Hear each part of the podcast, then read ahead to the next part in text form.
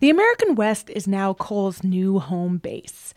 Production has dipped slightly in Wyoming, but the state still produces 40% of the nation's coal, far more than any other state. As part of Inside Energy's series on the future of coal, reporter Clay Scott went to America's current capital of coal and found that the industry's imprint on the West runs deep.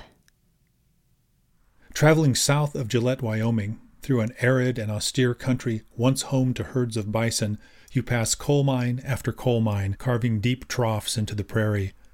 Seen from a distance, the immensity of the mining activity is striking. But descend into one of these open pit mines for the first time, and it's hard not to be overwhelmed by the sheer scale of things.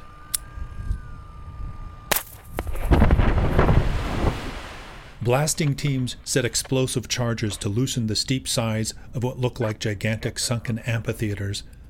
Colossal digging machines called coal shovels load hundreds of tons at a time into haul trucks three stories high.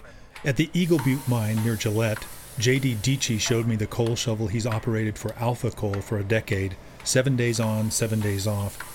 You drive your truck to the dirt shovel, get a load of dirt, take it to the dump, come back and do it again and again and again and again for 12 and a half hours. The coal that's mined each year in the Powder River Basin, 400 million tons of it, supplies power to millions of people. But while you might not have to blow the tops off mountains to get at the seams, coal mining here has still impacted the land and the people who depend on it in profound and far reaching ways. It really seems that we're the only ones that don't have the ranch for sale and hoping to sell it to a coal company. That's L.J. Turner. His family has ranched in the southern end of the Powder River Basin since 1916. This is home. It's been it's been home for all of our lives, and uh, it's uh, it's going to continue to be so. We're standing on a low ridge at the eastern edge of LJ's ranch, looking out at the North Antelope Rochelle coal mine. The mine sprawls for miles over pastures where cattle once grazed. This is, or it was, a landscape of rolling grassland punctuated by rugged breaks, but the contours of the land have been altered to get at the coal. By law, the coal companies are bound to reclaim the land when they finished mining it. The coal miners over here, whenever they first moved in and started taking our uh, pastures, they said, "Oh, you just wait until we uh, reclaim this land. We'll, it's going to be so good you won't believe how good it's going to be."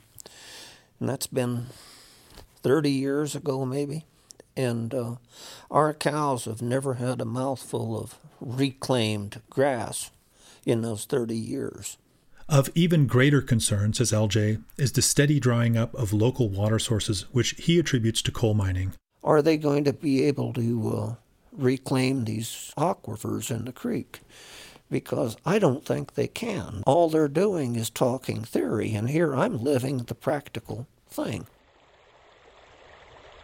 In western Montana, at his home along the Bitterroot River, I met Bill Ritchie, over more than 20 years, he managed several mines in the Powder River Basin. There are problems. There are water problems. There are things that are hard to replace and hard to reclaim. When Bill first started working in coal, he says, Western mines were being applauded for producing a product that was much cleaner than Eastern coal.